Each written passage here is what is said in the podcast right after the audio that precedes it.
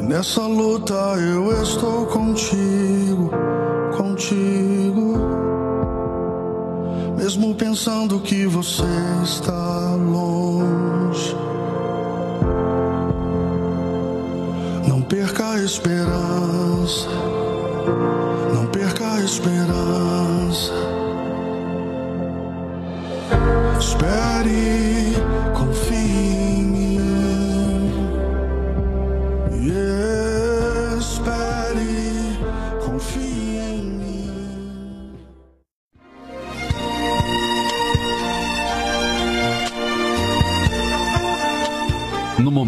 que a humanidade sofre por tanto desamor, pela fome, pelas guerras, os tóxicos alimentando a violência em nossa cidade.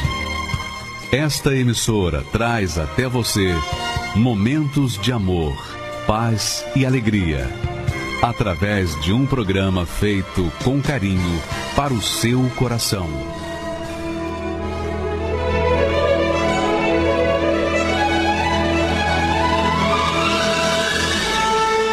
Agora, com você, a Palavra Amiga do Bispo Macedo.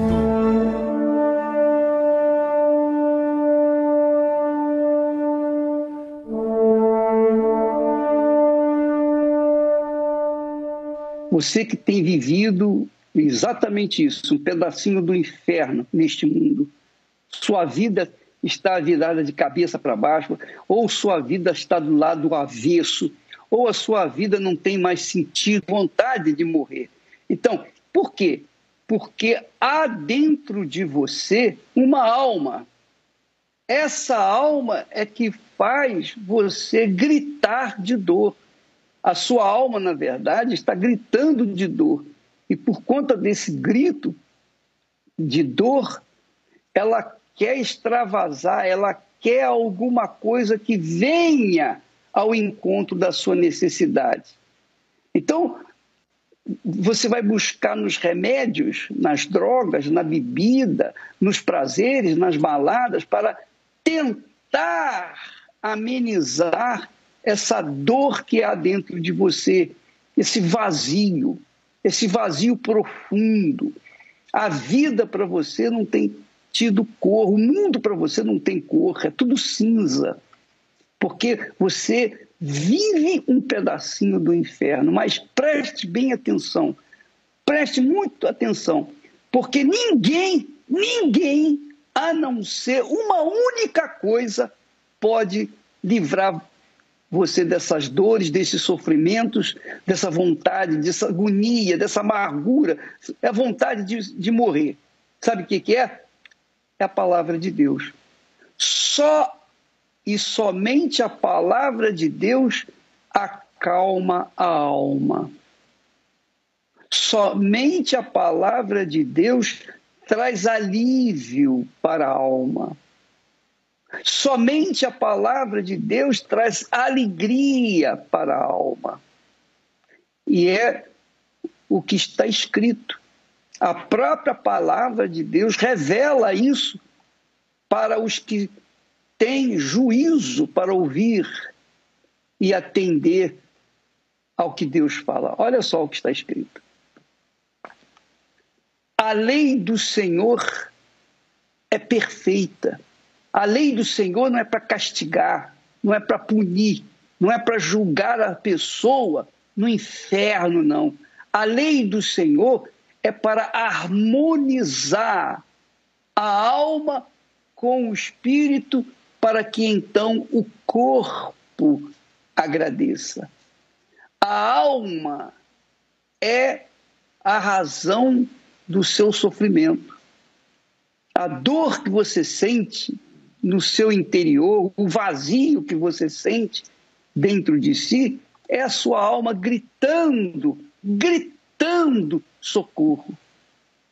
Então, o mundo oferece diversão, o mundo oferece prazer, o mundo oferece drogas, o mundo oferece tudo, tudo, tudo, tudo o que não presta para tentar amenizar essa dor, para que você experimente e acabe na rua da amargura, no beco sem saída e vem acabar com a sua vida.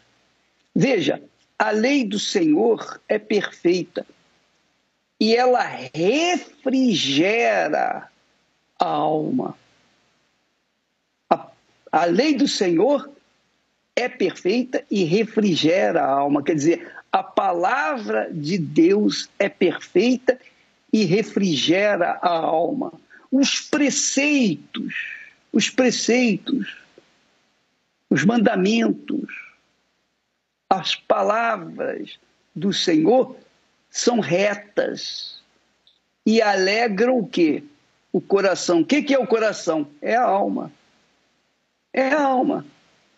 Só a palavra de Deus traz alívio, refrigério, paz para a alma. Palavras do mundo, palavras da literatura mundana não vão trazer alívio para você. Vão tentar, vão tentar resolver o problema, mas vão piorar, vão, vão trazer mais dúvidas ainda. Mas a palavra de Deus, a palavra de Deus, do Criador, vem ao encontro da necessidade da alma, das almas. E eu queria que você prestasse atenção nos testemunhos que nós vamos colocar a seguir. Você vai vê-los e vai ver que todos eles tinham um problema em comum. Qual era o problema? A alma a alma. E quando eles ouviram a palavra de Deus, essa palavra trouxe o alívio, a libertação, a vida. Porque Deus trouxe ao mundo, criou o mundo, criou os céus e a terra só com a palavra. Somente com a palavra. E com o sopro, ele trouxe a existência da alma. Quer dizer, ele sabe, ele sabe exatamente o que você está a sofrer. Mas ele não pode fazer, ele não pode te dar outro remédio senão a palavra dele, que é o que faz consolar, confortar, aliviar, refrigerar, alegrar a alma da pessoa. Então, nestes testemunhos que você vai ouvir, presta atenção. Aliás, todos os testemunhos que nós temos postado, temos levado às pessoas, todos eles, unanimemente, 100%, estão, estão a falar da alma, que é o caso, a razão do sofrimento das pessoas. O dia que você der ouvidos à palavra de Deus, que é de graça, você não tem que pagar. Se você vai num médico, se você vai numa pessoa, num psiquiatra, um analista, se você vai num terapeuta, você vai, vai ouvir o seguinte: qual é o seu problema? Aí você vai falar, falar, falar, falar, falar, e depois ele vai fazer o quê? ele vai te dar um comprimido. Esse comprimido é para você, para fazer você dormir, para você, para relaxar, mas não vai resolver o seu problema. Porque se resolvesse, o mundo não estaria cheio de depressivos. Não haveria mais de 350 milhões de pessoas em depressão. Então, amiga e amigo, é de graça, a palavra de Deus é de graça, é gratuita. E ela que traz a perfeita paz. Você quer paz? A palavra de Deus. Você quer saúde para o seu corpo, para a sua carne? A palavra de Deus. Você quer conforto pela perda de um ente querido? A palavra de Deus. Você quer a cura da sua enfermidade? A palavra de Deus. Você quer o quê? Você quer o quê de Deus? Deus só trabalha com a palavra. Quem está a sofrer e quer realmente se, se ver livre desse sofrimento, a palavra de Deus é gratuita, graciosa, é amorosa, é perfeita, ela refrigera a alma. Nós vamos assistir testemunhos, por exemplo, como o do José Messias, e você vai ver que ele era um jovem que estava em busca de algo que ele não sabia, mas que no fundo era o sofrimento da sua alma. Vamos assisti-lo e você vai ver, vai conferir que a palavra de Deus resolve. Graças a Deus. Quem me via na rua falava: Ó, oh, esse rapaz não presta. Ó, oh, ó, esse cara, parece até que é o filho do diabo. Meu nome é José Messias, eu tenho 27 anos e eu era um jovem muito perturbado. Eu tinha um grande vazio dentro de mim. E por ver muitas brigas dentro de casa, aquelas coisas me afetavam. É, e por conta disso, eu procurei a felicidade no mundo. E amizades de escola me chamaram para uma festa à noite. Eu lembro como se fosse hoje, que eles me chamaram para até para uma festa de rock. E ao chegar naquele local, eu lembro que tinha muitas pessoas ali bebendo, se divertindo, rindo, coisas que eu não fazia. Então eu achei aquele lugar como o meu refúgio, era aquilo que eu queria. Então eu comecei a frequentar. Eu lembro que eu deixei meu cabelo crescer, comecei a colocar piercings, fiz bastante tatuagem no meu corpo, até que me veio uma proposta de tocar em uma banda de rock. E eu aceitei, porque aquilo para mim era tudo, porque dentro de casa eu vivia o próprio inferno. Só que nesse período de banda de rock, uns amigos, por influências, me conduziram a usar drogas. E a primeira vez eu fumei um cigarro de maconha. Eu lembro que a sensação era horrível, só que por meus amigos fazerem e eu não ser o careta da história, eu comecei a usar de uma maneira que eu comecei a me viciar. E com o passar do tempo, aquilo ali para mim ficou normal. Então eu comecei a usar mais drogas, eu da maconha eu experimentei a cocaína, da cocaína eu lembro que eu comecei a usar mesclados, tudo aquilo que dava prazer eu queria. Eu já não era mais o mesmo. Eu me via agressivo, tanto é que eu me recordo numa festa que minha mãe teve que me buscar porque policiais me, me pegaram porque eu agredi um rapaz. Quem me via na rua falava: Ó, oh, esse rapaz não presta. Ó, oh, ó, esse cara, parece até que é o filho do diabo. E eu via isso, só que chamava atenção, então era o que eu queria, chamar atenção. Minha mãe não sabia que eu usava droga. Eu escondia dentro das minhas roupas, no sapato, até que ela pegou meu sapato para limpar e achou um pedaço de maconha dentro do meu sapato. Ela chorou bastante, aquilo ali, eu lembro que foi um dia muito difícil para mim, porque eu não queria contar quem eu era na rua, porque eu tinha minha mãe como tudo.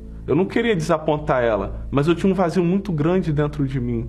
Só que depois que ela descobriu que eu usava drogas, ah, já que ela sabia mesmo, eu vou me aprofundar mais. E chegou um momento que eu já não conseguia viver sem aquilo.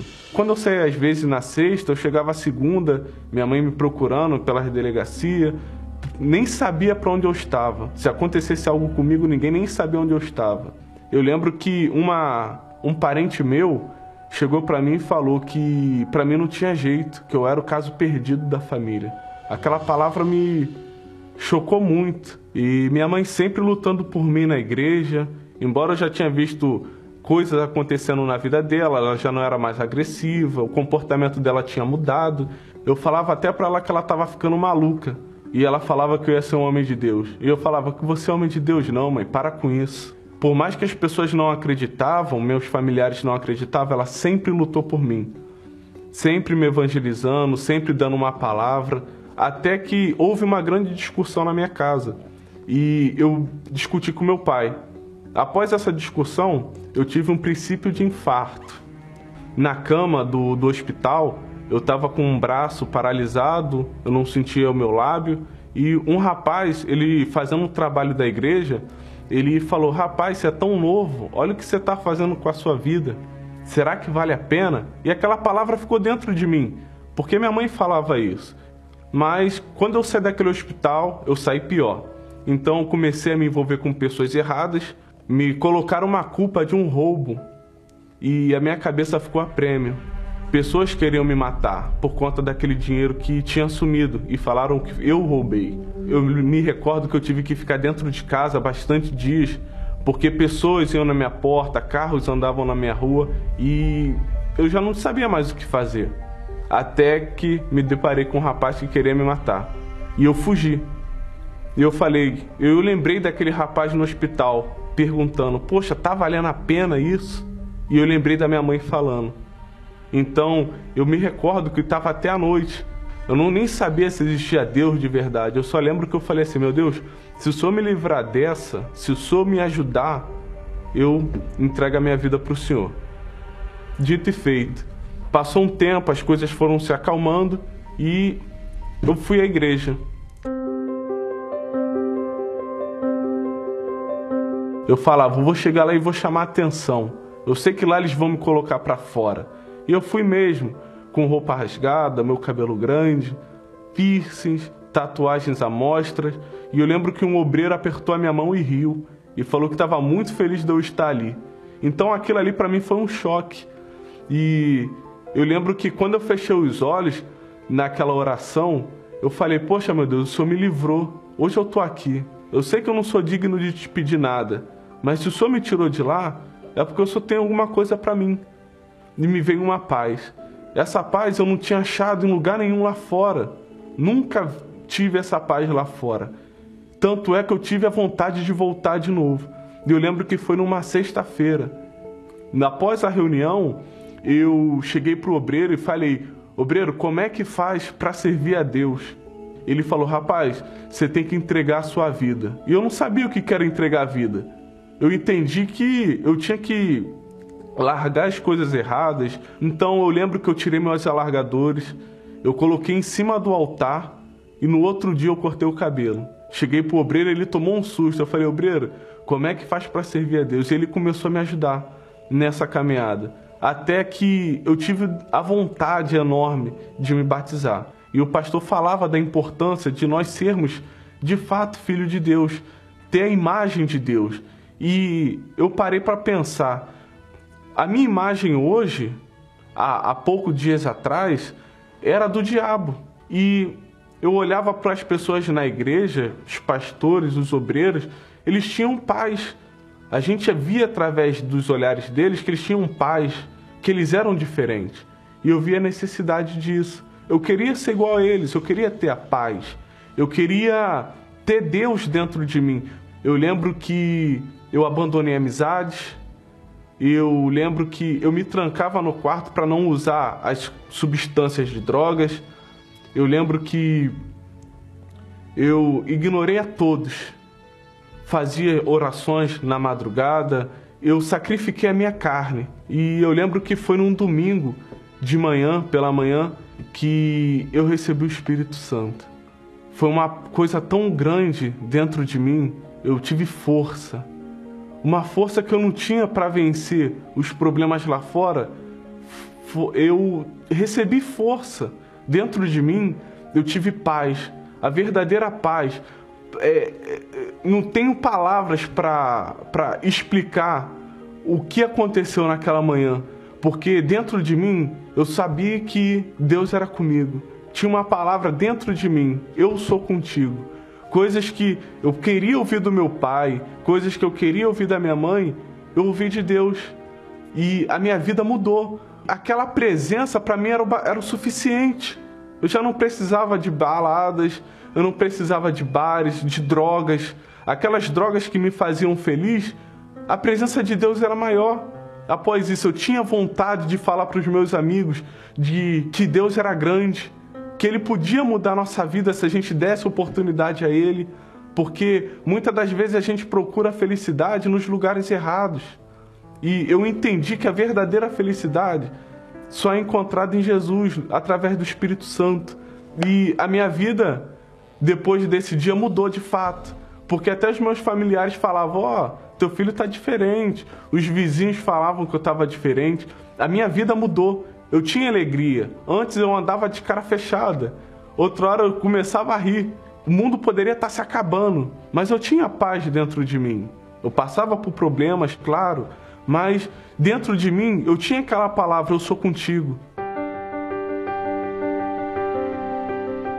Hoje eu sou casado com uma mulher de Deus que veio para a igreja junto comigo, viu o processo, o meu processo de libertação, o meu processo de todas as coisas que eu tive que fazer para se tornar um filho de Deus. Hoje a minha casa é abençoada. A casa que eu vivia com brigas, hoje a minha casa tem paz. Hoje eu tenho prazer de ficar em casa, porque eu tenho uma, uma esposa que é temente a Deus, me respeita, Hoje a minha vida financeira é abençoada, hoje eu tenho um carro, mas o maior disso tudo é a maior riqueza, que é o Espírito Santo. Porque sem ele, hoje eu não seria o que eu sou hoje. Porque ele que fez essa divisão na minha vida, ele que fez um antes e um depois. O Espírito Santo é tudo. Hoje eu só sou o que sou por causa dele, porque sem ele eu não sou nada.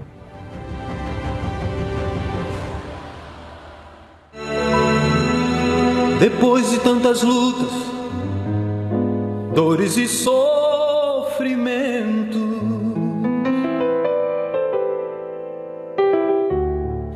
diante de tantos fracassos, lutando contra o tempo.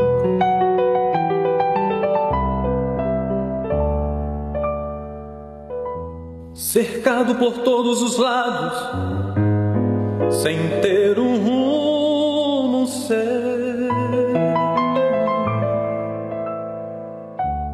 já não há motivos para sorrir, só tem havido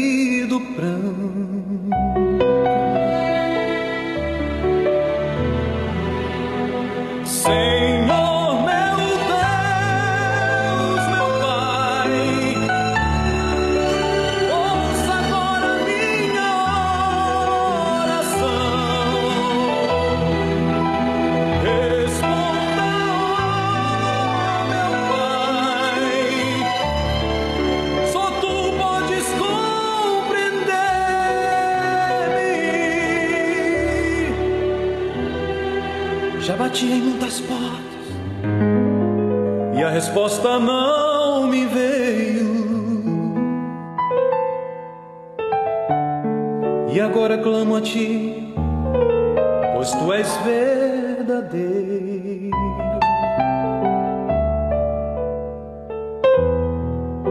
A vida está sem sentido, não compreendo mais nada. Senhor, vem ajudar-me nesta longa caminhada.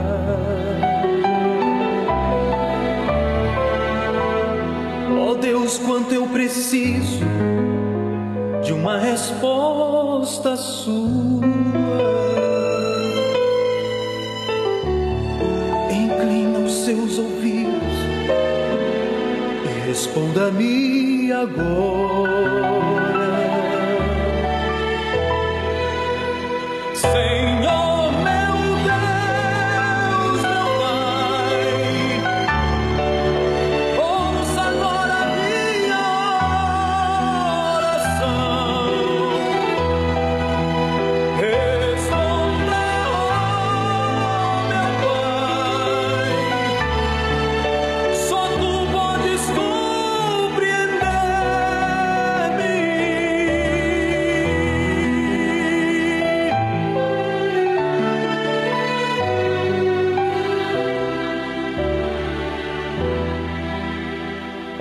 Deus, quanto eu sofri, tentando achar um rumo certo.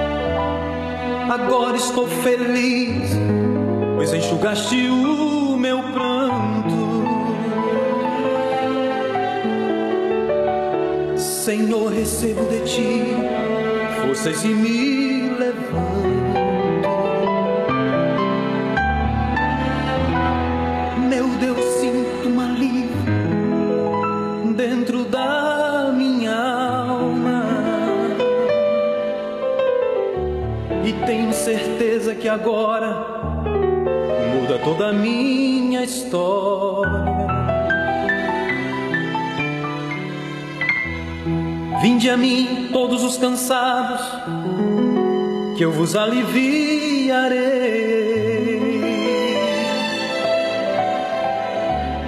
Assim diz tua palavra, Senhor e grande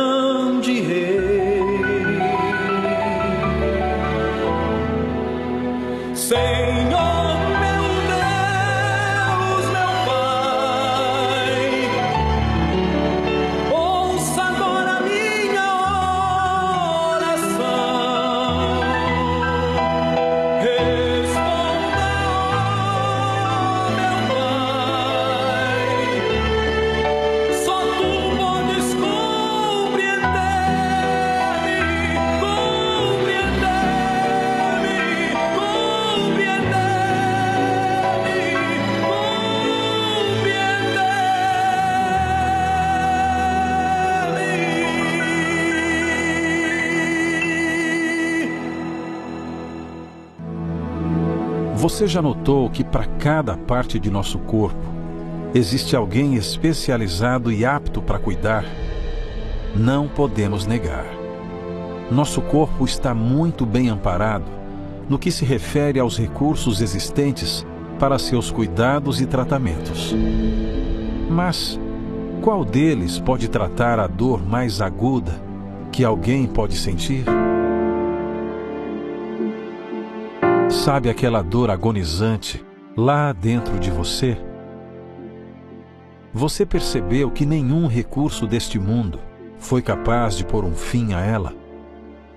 Pois é, para uma alma ferida, não há pílula, não há cirurgia, não há repouso. Só há uma forma de definitivamente cessar essa dor. E acredite, está mais próxima do que você imagina. Neste domingo, 12 de fevereiro, o início da Semana da Cura da Alma, com a Santa Ceia. Às 7, 9 e meia e 18 horas, no Templo de Salomão. Avenida Celso Garcia, 605, Brás. No Solo Sagrado em Brasília, QS1 Pistão Sul Taguatinga e em todos os templos da Universal.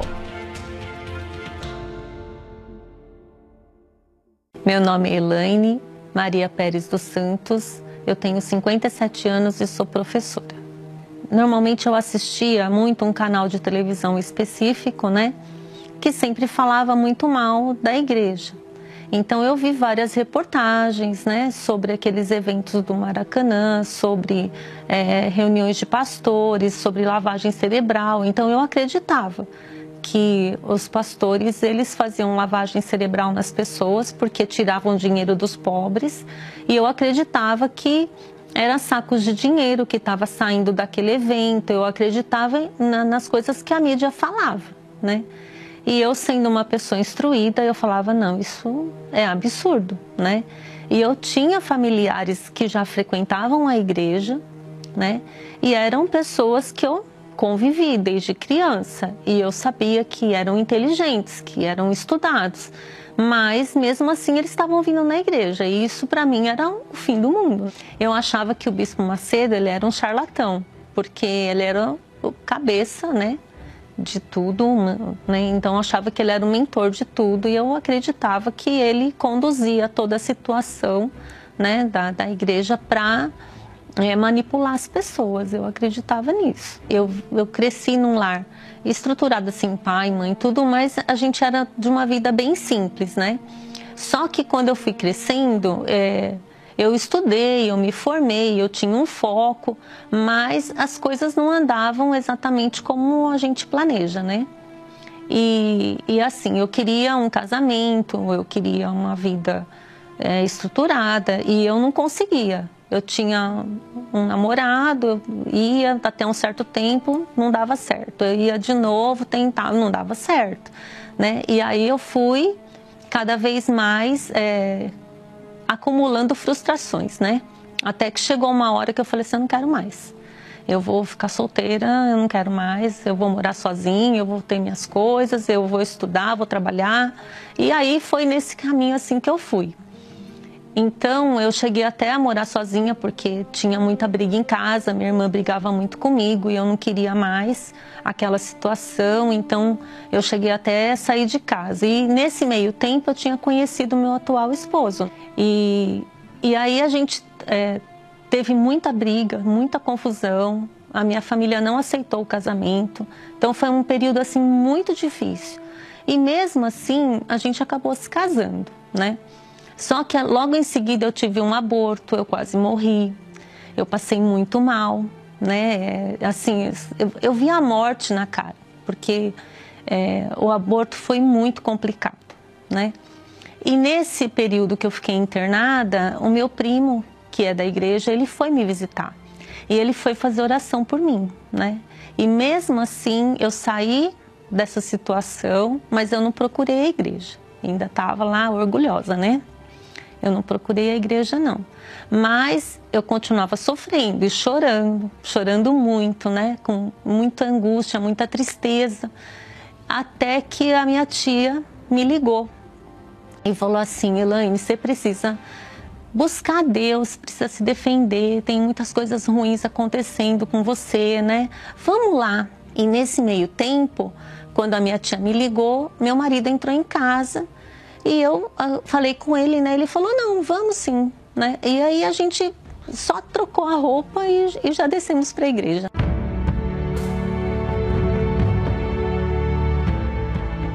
Quando eu cheguei naquele dia é, na igreja, a eu sentei, fiquei esperando, a reunião logo começou e eu via, né, as obreiras passando, os obreiros e aquela rapidez, aquela tensão, todo o sofrimento que eu estava passando, toda aquela tristeza, aquela angústia, aquelas brigas na família, tudo que estava acontecendo comigo foi exatamente, né, o pastor falando e eu vendo o que aconteceu na minha vida. E eu falava, achei a resposta. Né? Então, naquele primeiro dia, a venda saiu dos meus olhos naquele primeiro dia. Então, assim, de lá para cá eu continuei indo. A minha tia, minha tia não precisou me chamar uma segunda vez, porque a gente já começou aí desde o primeiro dia, né? E aí eu fui na quarta, e eu fui na quinta, na reunião da família, e aí a gente, aí a gente pegou firme. Eu comecei a frequentar e, e, prestando atenção né, nas, nas palestras, na, nas pregações, né, eu fui entendendo a necessidade da leitura da Bíblia, que eu não tinha o hábito de ler. Eu fui, é, entendi a necessidade de me batizar, né? E aí foi passo a passo. Eu, eu via vultos, eu ouvia vozes, eu era uma pessoa muito nervosa, né? E tudo isso foi saindo. Então, antes eu não, não dava conta que eu era nervosa eu achava que eu era calma. Não, eu sou normal, né? Eu era calma. Eu, eu tinha muitos medos, hum, era uma pessoa muito insegura, né? Mesmo assim, é, eu não dava o braço a torcer antes, né? Depois que eu entrei na igreja, que eu fui, é, que eu comecei a, a participar de, das palestras, né? Direitinho, fazer as correntes, aí eu fui vendo os, os vultos que eu via, né? Que eu tinha é, muito medo, eu ouvia vozes de pessoas me chamando e não tinha ninguém. Aí, aí eu fui me libertando. Depois de todo esse processo, né? Aí eu fui me libertando de tudo isso. Então, acabou. Acabou aquele sofrimento, aquela tristeza, aquela, houve vultos, houve vozes, acabou tudo. Aí eu entendi a necessidade de receber o Espírito Santo, né? Porque eu fiquei um período um pouco acomodada. Aí eu falava, aí teve um pastor que mudou, ele falou assim: "E você? O que, que você está fazendo aí?" né? É, você está acomodado, mas é numa pregação, né? Mas aí eu me despertei também, né? Daí que eu fui buscar o Espírito Santo, que eu fui entender que eu tava, eu precisava de mais, né? Uma reunião de domingo e nossa, foi uma alegria tão grande, né? Foi assim, foi libertador, né? É, eu falo que é libertador porque troca, a troca de espírito é libertador, né? E a obra precisava, eu comecei a me envolver no trabalho do grupo, né? Aí eu comecei a ser tia da IBI. E aí eu me apaixonei. Quando a gente tem Deus dentro da gente, a gente tem paz, a gente tem alegria. a, a, a gente tem os problemas, mas a gente consegue resolver todos os problemas, né? A gente tem uma outra visão da situação, né? Então você consegue parar, olhar e, e, pede a direção de Deus e tudo vai dando certo, tudo vai se encaixando, né? O casamento é abençoado, né? Porque a gente se entende muito bem, né? A, a, a cumplicidade, a, a conversa, né? É, a gente sempre se entende muito bem. Então isso é, é muito bom, né? Então tem Deus nos abençoou com uma filha, que depois do aborto eu não poderia mais ter filho, mas aí veio a Giovana, né? Eu convido agora as pessoas que têm preconceito, né? Porque um dia eu tive muito preconceito contra a igreja. Então, você que tem preconceito, você que não acredita, né, no trabalho da igreja, não acredita mas nem em Deus, porque muita gente está sofrendo, mas nem em Deus ela acredita mais, né? Ela acha que Deus não olha mais para ela, esqueceu dela. E não é isso. É a gente que se afasta de Deus, né? Não é Deus que se afasta da gente. Então, vai até uma igreja universal. Vai até uma igreja, senta, ouve, ouve a palavra, tira o preconceito, tira aquela aquela carga, né, que a gente ouve de tudo, né? E, e, e se despoja desses seus, é, das coisas que você pensa e para e ouve, para você ver que você conhecendo Deus, tudo muda na sua vida. Eu tenho que agradecer a Deus e a Igreja Universal, porque senão eu não estaria mais aqui, com certeza. Você acredita no poder da fé? Meu Pai, em nome de Jesus, que o Senhor coloque a tua unção que o Senhor coloque o milagre, o milagre dentro dessa água, meu Pai. O propósito da água dos maiores milagres só começou e uma nuvem de testemunhos em todo o Brasil já comprovou o poder de Deus ao utilizar a água do poço do Templo de Salomão. Eu cheguei aqui com muita dor no estômago, Sério? muita dor no, nas costas, que eu falei, gente, eu não vou aguentar. Corre aqui comigo. Vem, vem, vem, vem, vem, vem, vem. Ai. Não tem mais câncer, não tem mais nada, acabou. Há quatro anos atrás o médico falou que me daria dois anos para entrar na cadeira de roda. E agora eu entrei aqui e eu falei, vou testar. E abaixei e botei a mão no chão. Bota a mão no chão aí. Ei! Não podia mexer com a perna, minhas costas, nada. Agora você vai se abaixar.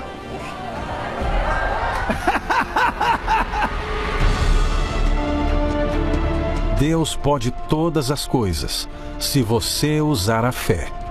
Em um propósito para acabar com as enfermidades físicas e espirituais, esta água será usada durante 12 semanas e milagres maiores acontecerão. Participe do domingo com a água dos maiores milagres do Poço do Templo de Salomão.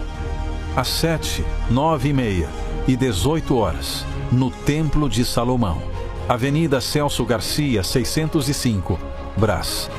No Solo Sagrado em Brasília, QS1 Pistão Sul Taguatinga e em todos os templos da Universal. Eu me chamo Sueli Aparecida Monteiro Alves, tenho 54 anos. Quando eu lembro da minha, da minha infância, né, uma infância boa, porém assim, eu tinha muito medo, né? E medo de tudo, medo de perder as pessoas, medo de morrer. E, e, isso era muito forte dentro de mim. E o tempo foi passando, né? Aí veio a minha adolescência. E é, esse sentimento de, de medo ele me fazia ser dependente das pessoas, das amizades, né? É, não me importava o que eu, que eu sentia, eu queria agradar as pessoas, né? Era bem isso mesmo. Então, nisso de você querer agradar as pessoas, você vai se anulando muito, né? E nisso também eu tive conflitos dentro da minha casa, né? Problema com vício. Então, eu me entristecia muito ver o sofrimento dos meus pais, né, numa luta com meu irmão. Eu cresci com muita é, com muita carga, né? Era um peso muito grande. Aí queria ajudar os meus pais, a minha família, mas eu não sabia o que fazer, né? Aí eu conheci meu ex-marido, É, a gente teve um casamento aparentemente muito bom por 15 anos, mas assim, se você tem uma guerra dentro de você, né, é, é difícil assim você administrar. Então, assim, eu não conseguia ser uma boa esposa, não conseguia é, me resolver e nem ajudar as pessoas. Então, assim, era um vazio muito grande. Eu tenho um filho, né, de. Hoje ele tem 16 anos. Então, eu sempre tive muito medo de perder o Felipe, quer dizer, o medo sempre foi uma coisa que me acompanhou, né, desde a, desde a infância. Quem olhava para mim não percebia isso, né? Aí veio o fim do casamento, né? Porque você tem conflitos, você não sabe administrar. E isso foi muito me custou muito, né, emocionalmente. Foi quando eu encontrei a minha amiga, né, uma amiga que já é da fé, e ela sendo da fé, ela falou que que tinha jeito para tudo, né? Que eu tinha que conhecer o Deus vivo, né? Eu cheguei em casa nesse domingo, eu passou um filme na minha cabeça sobre tudo, né? minha vida pessoal, minha vida familiar. E eu conversei com Deus, mesmo ainda não conhecendo, né, o Deus vivo que Ele é. Fiz uma oração para Deus. Eu falei, Deus, se o Senhor existe, o Senhor é aquele Deus que a, que a minha amiga fala, o que, que eu faço, né? Por onde eu começo? Aí ela me fez um convite, né? Comecei a ir para as reuniões, né? E aí o pastor foi falando, né, da fé. E aí eu fui me sentindo melhor, fui, fui me sentindo mais forte e já comecei assim a reagir, eu reagi. E aí as coisas foram ficando mais claras mesmo na, na, minha, na minha cabeça. Foi muito bom porque eu trouxe meu irmão comigo. Ele também conseguiu ver que o que, que tinha por detrás de tanto sofrimento, o que, que fazia tudo acontecer de ruim na vida dele. Essa parte foi clareando também. Isso meu filho também já estava comigo também. E foi maravilhoso. E aí, quanto mais eu vinha, mais eu tinha necessidade de escutar e aquilo foi me fortalecendo. Aí eu tomei a decisão de me batizar nas águas, morrer aquela velha Sueli, deixar de deixar para trás aquele medo, aquela insegurança. Recebi um convite para fazer parte de um grupo né? Grupo da evangelização. Só que assim, eu queria mais, queria mais conhecer mais a Deus, né? Porque eu sabia o que ele podia fazer, mas eu sabia que ainda tinha algo mais que Deus, que eu queria de Deus, né? Na evangelização, eu falava, eu falava de Deus, né, para as pessoas. Mas eu falava, Deus, eu falo do Senhor, mas eu não tenho ainda o Senhor dentro de mim, né? Eu sei que o Senhor é vivo, mas assim, eu queria algo mais, eu queria algo mais forte dentro de mim, né? O Deus mesmo dentro de mim. E aí, nesse momento, lembrei daquela Sueli que que eu só queria agradar as pessoas, né?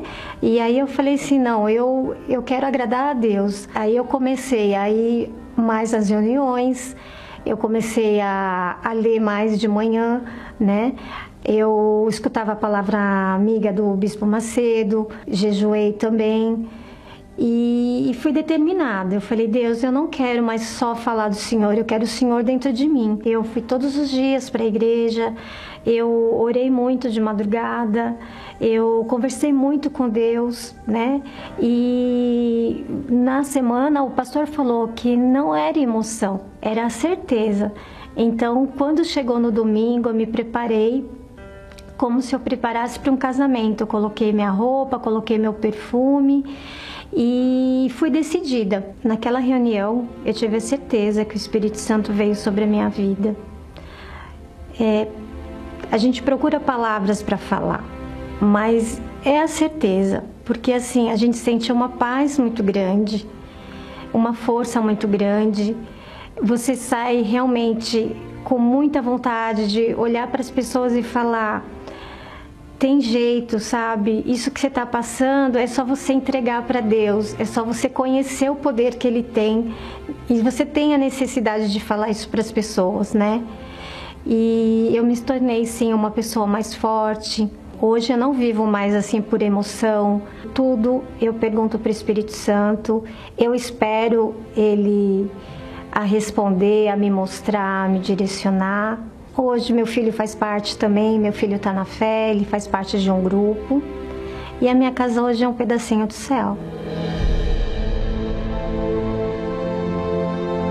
Quando eu ia evangelizar, eu falava de Deus, né? Eu passava uma informação. Mas hoje, quando eu falo de Deus, eu falo de um Deus que eu conheço, um Deus que mudou a minha vida, um Deus que me transformou, tirou todo aquele sentimento, todo aquele, todo aquele medo. O Espírito Santo, ele é meu amigo mesmo. Eu converso com ele diariamente. Então, assim, é tudo. É para trabalhar, é para tomar uma decisão, tanto profissional como pessoal. Eu agradeço muito a Deus por ter conhecido, sabe? De saber que Ele é um Deus vivo. Ele é meu, ele é meu companheiro. Você já notou que para cada parte de nosso corpo existe alguém especializado e apto para cuidar? Não podemos negar. Nosso corpo está muito bem amparado no que se refere aos recursos existentes para seus cuidados e tratamentos. Mas qual deles pode tratar a dor mais aguda que alguém pode sentir? Sabe aquela dor agonizante lá dentro de você? Você percebeu que nenhum recurso deste mundo foi capaz de pôr um fim a ela? Pois é, para uma alma ferida, não há pílula não há cirurgia, não há repouso. Só há uma forma de definitivamente cessar essa dor. E acredite, está mais próxima do que você imagina. Neste domingo, 12 de fevereiro, o início da Semana da Cura da Alma, com a Santa Ceia. Às 7, 9 e meia e 18 horas, no Templo de Salomão. Avenida Celso Garcia, 605, Brás. No Solo Sagrado em Brasília, QS1 Pistão Sul Taguatinga e em todos os templos da Universal. Meu nome é Tainá Agante, eu tenho 25 anos e trabalho como fotógrafa e videomaker. E eu tive uma infância tranquila, mas eu sofria muito bullying na escola. E sofria bullying, sofria assédio desde o prezinho, mas eu não sabia identificar o que isso era por ser uma criança. Só fui identificar isso quando estava chegando próximo aos 13 anos. Eu já era muito retraída, mas aos 13 anos, por ver que os meninos faziam isso comigo, então eu não via mais motivo para gostar de um homem. Então eu comecei a gostar de mulher. Comecei a me envolver com mulheres. Essa pressão que eu tinha na escola me fez chegar na fase depressiva. É, quando eu terminei o ensino médio, eu só ficava dentro do quarto e eu não queria sair, não queria fazer nada porque não tinha forças para isso. Foi onde eu comecei a me cortar, comecei a me bater, cheguei a quebrar um osso me batendo para parar com a dor que eu sentia no meu interior, mas nada adiantava. E aí foi onde eu comecei a me afundar cada vez mais. Eu me sentia muito triste, muito sozinha. Por mais que eu tinha colegas que estavam comigo, nada supria o que eu, tava, que eu tinha dentro. Era um vazio muito, muito grande. E cada vez que eu fazia algo de errado, eu ficava mais vazia, mais triste ainda. E chegava nessas válvulas de escape, que era praticar automutilação. Foi onde eu comecei a me machucar, me apertar. Minha mãe tentou conversar comigo, ver no que eu queria ajuda, se era ajuda espiritual, se era ajuda médica. É, eu ouvi uma vez um psicólogo falar que ele também tinha depressão, eu não conseguia acreditar que ele podia me ajudar. Se ele tem, como que ele vai me ajudar a sair daquilo? Eu não, não tinha costume de dormir, eu ficava muito tempo acordado durante a madrugada. É, tomava um remédio em específico para tentar dormir, só que chegou uma época que esse remédio não fazia mais efeito. Então eu ficava acordada, ia dormir na hora que meus pais estavam levantando para trabalhar já. Aconteceu uma coisa assim no meu quarto, houve um barulho debaixo da minha cama e eu tinha medo. Eu não sabia explicar o que, que era, só que eu achava que era minha cachorra. Aí foi onde eu chamei ela e eu ouvi o barulho dela caminhando do outro quarto até a porta do meu quarto. Na hora que eu vi que não era ela, eu entrei em desespero. Eu comecei a chorar muito. Eu gritei e a minha mãe perguntou se precisava de ajuda. Aí ela ajoelhou comigo, fez uma oração e nessa oração eu falei para Deus, se ele não mandasse ninguém para me ajudar, no outro dia eu ia tentar o suicídio. No outro dia de manhã foi onde foi um obreiro em casa fazer uma visita surpresa. Ele não sabia de nada. E aí eu quis me dar uma chance. Quando eu ia numa reunião, eu conseguia dormir quando eu chegava em casa. É, eu conseguia conversar com os meus pais, que eu já não tinha diálogo com eles. Como eu morava no quarto, como diz minha mãe, eu quase não ouvia né, dentro de casa. E eu queria conhecer a cada vez mais ter a verdadeira felicidade, a alegria que o pessoal tinha, eu queria receber, mas eu não sabia como. Foi onde eu comecei a ler, comecei a jejuar, comecei a ir mais nas reuniões, comecei a buscar cada vez mais. Foi aí onde eu me batizei nas águas. E eu tive nojo daquilo que eu, que eu praticava. É, eu recebi o Espírito Santo em uma vigília eu primeiro tive uma paz muito grande dentro de mim, em seguida uma alegria que eu não sabia explicar. O mesmo a mesma tristeza que eu sentia, que era inexplicável, eu sentia alegria naquele momento. Por mais que eu tentava esboçar com palavras, eu não conseguia. E aí eu tive a certeza de que ele estava comigo. Uma depressão que eu sentia eu nem sei, na verdade, como eu senti aquilo. Porque, como eu falei, a tristeza que eu senti antes era imensa, parecia um buraco. Muitas das vezes eu gritava quando eu chorava porque eu queria tirar aquilo de mim e eu não conseguia. E é desse mesmo jeito que é inexplicável que eu sinto alegria hoje. Quando eu recebi o Espírito Santo, eu passei a ter uma perspectiva de vida que eu não tinha antes. Hoje eu não preciso da bebida, do cigarro, da maconha, tudo aquilo que eu fazia para me machucar, quebrar um osso, a automutilação, eu não preciso daquilo para ser feliz. Fazer parte da Força Jovem Universal para mim é uma alegria imensa. Ali tem pessoas que vão te ajudar, que não vão te julgar, que vai estar sempre ali para te ajudar, independente do que você do que você fez. O Espírito Santo representa a minha vida. Sem ele, eu não sou nada, não sou ninguém, porque é o meu tudo. Ele, é, ele representa a minha vida, porque sem ele eu não tinha vida. Quanto vale uma vida? transformada como a vida dessa jovem, você vê o poder que tem uma oração sincera, não é?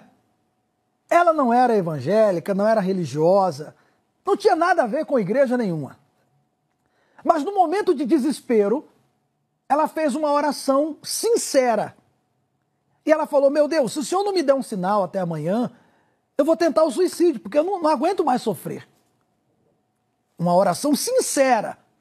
No outro dia, pela manhã, o obreiro chega na casa dela. Tá vendo como Deus responde? Tá vendo como Deus é fiel? E eu convido você que está agora, que viu o testemunho da Tainá, você que está aí agora no presídio, você que está agora pensando em se matar, você que está agora com drogas aí na sua frente, você que até pensa que Deus não vai te ouvir, você se acha uma pessoa imerecedora, você acha que não merece, Faz o seguinte, ora comigo agora. Ora comigo. Ora com sinceridade. Não, não fique calado na hora da oração, não. Fale, você vai falar para Deus. Você vai fazer a sua oração. E você vai ver, meu amigo, que o Deus dessa palavra aqui, ó, ó, está aqui comigo e está aí com você e vai te responder. Você pode fazer isso? Até você que está me ouvindo só pelo rádio? Hoje eu vou fazer diferente. Eu, eu coloco aqui a Bíblia e peço que você toque a mão aí na Bíblia, toque a mão aí no seu receptor, feche os seus olhos. Meu Deus, não há barreiras, não há empecilhos, não há rejeição, não há preconceito. Quando o Senhor ouve uma oração sincera, imediatamente o Senhor responde. Foi o que aconteceu com essa jovem e o que já aconteceu com milhares de pessoas que deram testemunhos aqui. Pessoas que se voltaram para a tua palavra e tiveram a solução dos seus problemas. E agora essa pessoa se volta também para a tua palavra. Ouça, meu Deus, o pedido que ela te faz nesse momento. Agora fale com Deus, meu amigo. Isso. Faça seu pedido a Deus aí agora.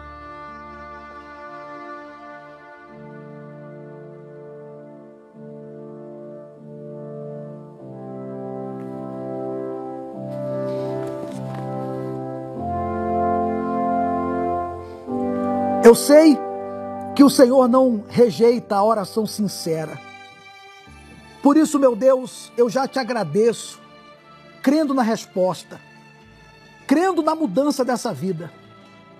Peço que o Senhor desperte nessa pessoa o desejo para que nesse domingo ela esteja conosco na tua casa, nesse horário ao pôr do sol, às 18 horas, quando ela entrar pelas portas do Templo de Salomão que ela já seja iluminada. Que esse domingo fique marcado como o domingo da salvação. Ó oh, meu Deus, traga solução para a alma dessa pessoa. Traga o entendimento da tua palavra, pois a tua palavra acalma a alma, resolve o problema. E eu te agradeço, crendo na resposta dessa oração. E quem crer também, diga amém e graças a Deus. Amigo e amiga, se você orou conosco e se você crer no que está escrito aqui, que é a palavra de Deus, essa mudança já chegou até você. Se você havia preparado o um copo com água, beba, porque esta água já está consagrada.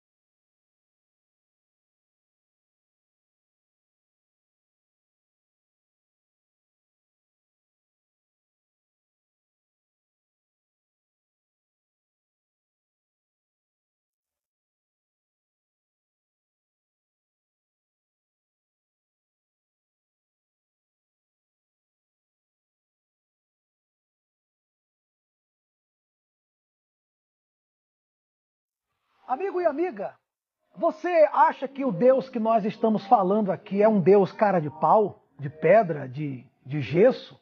Um Deus feito pela mão dos homens? Não, meu amigo. O Deus da Bíblia, ele é vivo, poderoso. Ele não, não precisa ser carregado por ninguém. Pelo contrário, é ele que nos sustenta. É ele, através da sua palavra, que sustenta esse planeta, essa terra que nós vivemos. E quando você ouve falar de terremotos como esse que aconteceu agora na Turquia, tragédias como essa, não é Deus que faz isso aí, não. Não é Deus. Isso aí é apenas se cumprindo o que já está escrito nas profecias do Apocalipse. Os cientistas, eles já concordam que essa terra tem prazo de validade. E se você quer saber mais sobre isso, o que isso aí tem a ver com o final dos tempos? O que isso tem a ver com o Apocalipse, com o arrebatamento? Domingo agora, aqui no Templo de Salomão, às seis da tarde, eu estarei em um estudo especial. Eu convido você, você que mora aqui em São Paulo, perto, longe, faz um esforço, traga a sua Bíblia, se possível, e participe conosco.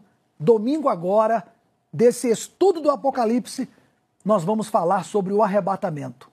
Seis da tarde, aqui no Templo de Salomão.